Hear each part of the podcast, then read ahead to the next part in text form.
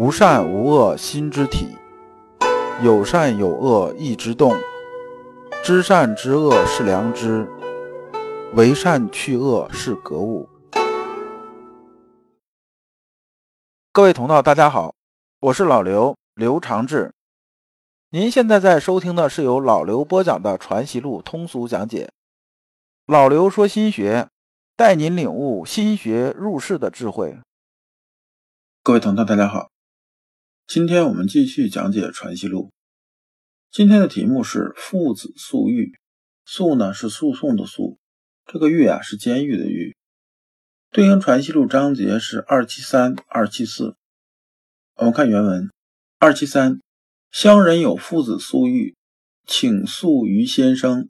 逝者欲组织，先生听之，言不忠辞，其父子相抱，痛哭而去啊。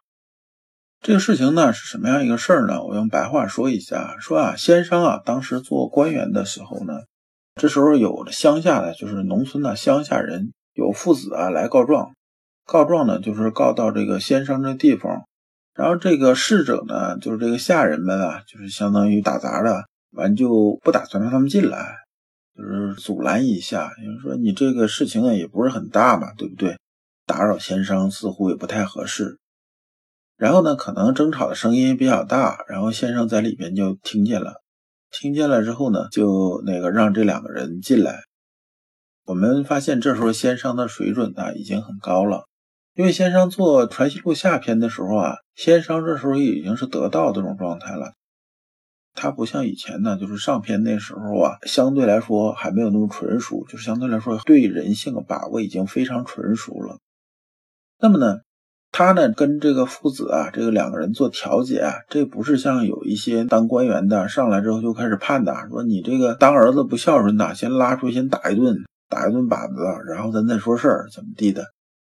那种啊，虽然说你是用强力啊，就是用这种外力啊，是让这个当儿子他不敢不孝，不敢不怎么样，但是呢，他是迫于形势，他可能在形式上啊，事儿上他能做到。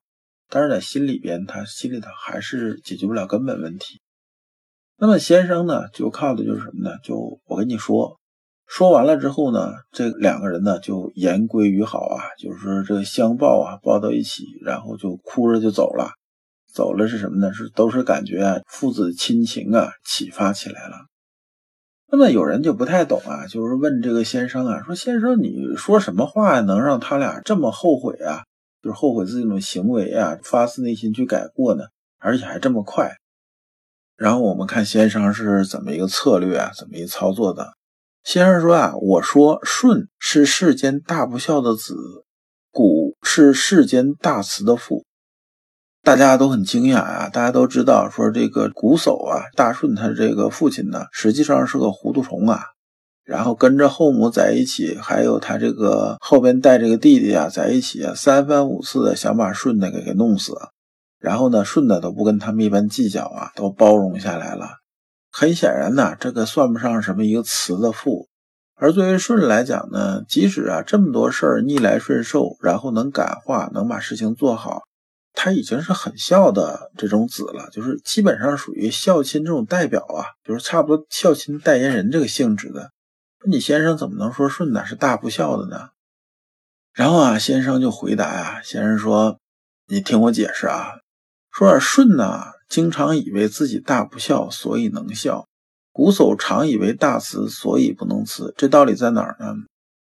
我们往往啊，自以为哪个方向啊，我们特别擅长，很有可能我们真的并不擅长。”那为什么这么说呢？是说啊，这个瞽叟呢，为什么叫瞽叟呢？不是因为说他是这个盲人，不是这样子的，而是说什么呢？他有眼无珠啊，就是有个眼睛啥也看不清楚。那么呢，他们之间这种心理活动是这样子的。舜呢是觉得什么呢？舜呢是很律己的，他觉着我呢还是没有做好。如果做好的话，我这个老父亲呢不能一天到晚心里头不舒服，一天到晚找我麻烦。那么呢，我肯定有没有到位的地方，那我尽量就去努力把事情做好。而那个瞽叟呢，他呢就是站在自己这一面，就觉得什么呢？觉着你看我小时候啊，生你养你啊，一把屎一把尿把你伺候大，你居然不能哄着我开开心心的，那你就是不孝啊！他以为什么呢？他以为我呢把你养大，那么呢我就是大慈了，以为是大慈的，反而做不到慈；以为是不孝呢，反而能做到孝啊！这是人性。然后呢，当瞽叟呢，其实啊，这个人呐，这种动物啊，他都是站在自己的角度来想事儿。所以啊，佛经里面讲释迦摩尼出世的时候讲什么呢？讲天上地下唯我独尊呐。他讲这个唯我独尊呢，不是说啊，这个天上地下我是老大呀，谁不服都不好使，不是讲这个意思。他说是说什么呢？这个我呢，是指的是本我，这意思是说呢，只要是人类，所有人都一样，都是以自我为中心的。那么我们看瞽叟这心路历程啊，他是觉得什么？他觉着我把你养这么大，对不对？我辛辛苦苦一把屎一把尿把你弄这么大。那么呢，我提所有的东西都是应该的啊，你得取悦我啊。这就像什么呢？这就像啊，我们见在公交车上坐似的，老头老太太有些人呢就为老不尊的，上去之后呢，一看说你年轻人，你在这坐着，你凭什么坐着？我这么大岁数，你不该给我让座啊？怎么怎么地，怎么地，然后这矛盾就出来了。大家切记啊，亲戚也好，朋友也好，千万千万不要“应该”两个字儿。你一旦觉得对方应该怎么地怎么地怎么地，你不满足我，我就会暴怒，我就会怎么样怎么样，你这辈子真就毁了。而且呢，这种毁法是什么呢？你根本就没有办法说是这个用心理咨询或什么什么方式来救治，救治不了。像心理咨询这种方式啊，它是救治哪类人呢？就包括咱们这个修心性都是一样的，它只能救一类人，就是你心里想改变的人，他能救。你心里根本就不想改变，那是救不了的。所以我们讲啊，你是没有办法叫醒一个装睡的人，讲的就是这个意思。所以总结就是说啊，你以为的往往不是你以为的那个样子。这听着像绕口令，就是这样子的。我们人与人之间呢，为啥经常有矛盾呢？绝大部分矛盾都是因为呢，我们站在自己的立场，我们认为怎么样怎么样，就实际上呢，还是忘你本心为天心。你比如说，我们呢，大家合伙一起做生意，对不对？那往往是什么呢？往往是赚了钱之后呢，大家都算自己账啊，都认为自己付出的多呀，都是觉着，哎，我付出这么多，我该拿大头，凭啥张三拿大头，李四拿大头啊？就忘了什么呢？做公司也好，还是怎么着也好，它是一个整体呀，各个零件能配合好，机器才能正常运转。哪个零件不干活，机器都转不好的，这是最基本的道理。那么阳明先生啊，引用古人这个事例呢，反着说呢，就是让父子二人认识到自己的不对，各自呢都回到自己心灵的原点。我们一直讲啊，叫什么叫不忘初心，不忘初心。很多人，很多人他都做不到。你真的把这事情做到了，你真的这一辈子绝大部分时间你是快快乐乐、开开心心的。你没发现呢？咱们现在离婚率那么高。谁结婚的时候不是看好对方，想跟对方好好在一起过日子？但到后来为什么就闹到翻脸这种程度呢？我们意气之争也好，还是后边有的事儿也好，你好好想想，俩人发生冲突，矛盾越来越激化，裂痕越来越大的时候，那个时候你真的能扪心自问，想想我刚开始跟这人想结婚的时候，我心里在想什么吗？我想要的是什么吗？我初心是什么吗？如果你真的能经常想一想，两个人的感情也好，人与人之间的友情、亲情也好，都不会太糟糕。对于这父子呢，他们各自回到自己心灵的原点，能做到什么呢？能做到啊再不被一时一世的这种义气啊蒙蔽了父子之间的这种大义呀。我们做人也是这样，勿因小怨而失大爱。你说啊？两口子也好，是不是啊？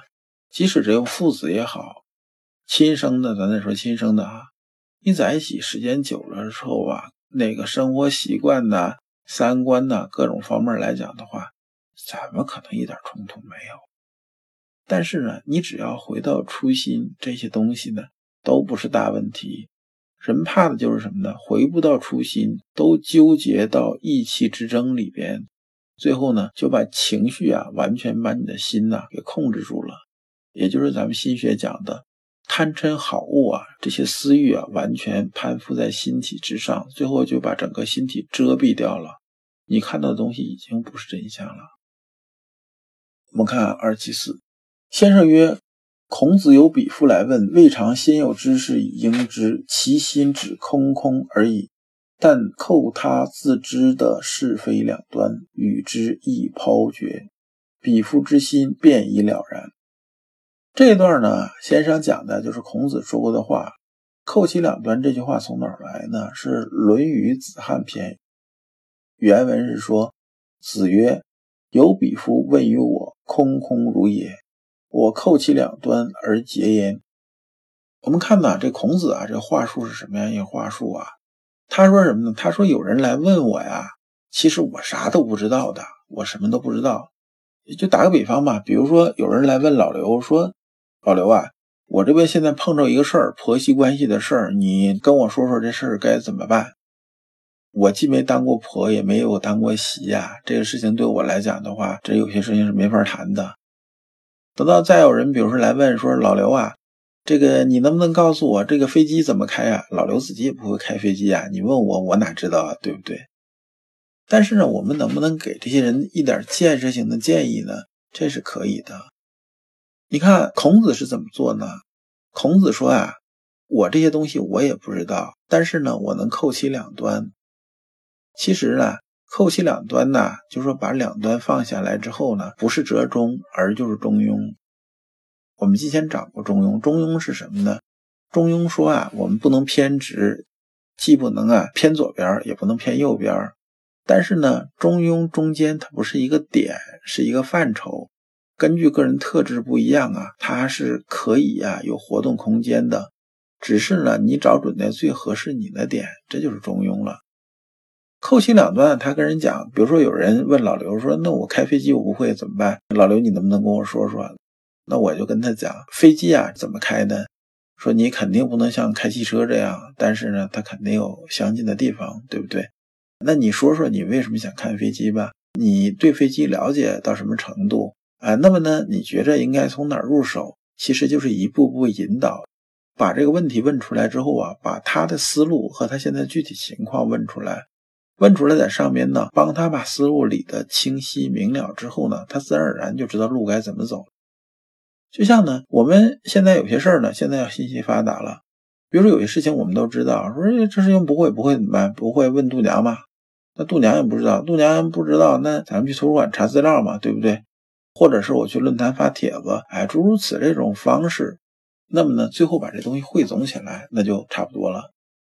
等到人家问婆媳关系的时候，如果问到老刘，老刘肯定就说啊，说这事儿你先冷静下来，咱们说一说，也都是问问题。比如说你觉得你跟婆婆之间有冲突，那冲突根本原因是什么呀？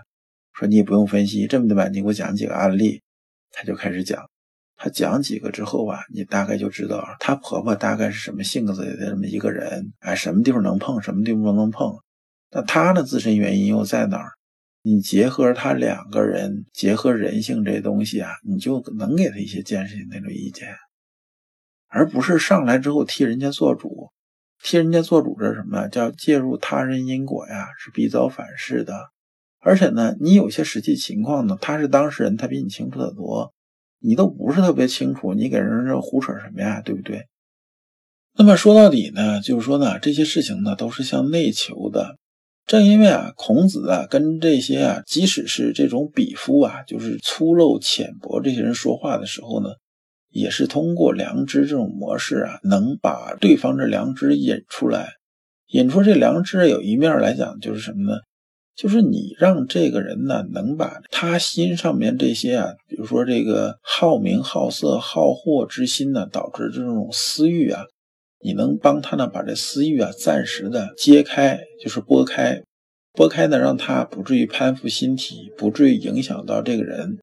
那么这个人这时候呢，他就是相对来说比较理性、比较清晰的，也就是牵出他的良知。那么呢，往往这个问题啊。通过引导这种方式，自然就解决了。如果你不知道如何进入心学殿堂，如果你在为人处事时经常左右为难，如果你在入世践行时经常茫然无措，那么你可以加老刘的微信老刘的微信是老刘说新学的首字母加三个六。老刘为你答疑解惑，带你趟过晦涩的暗河，到达智慧的彼岸。那么这一讲啊，我们就讲完了。下一讲我们讲争争议不隔间。感谢诸君。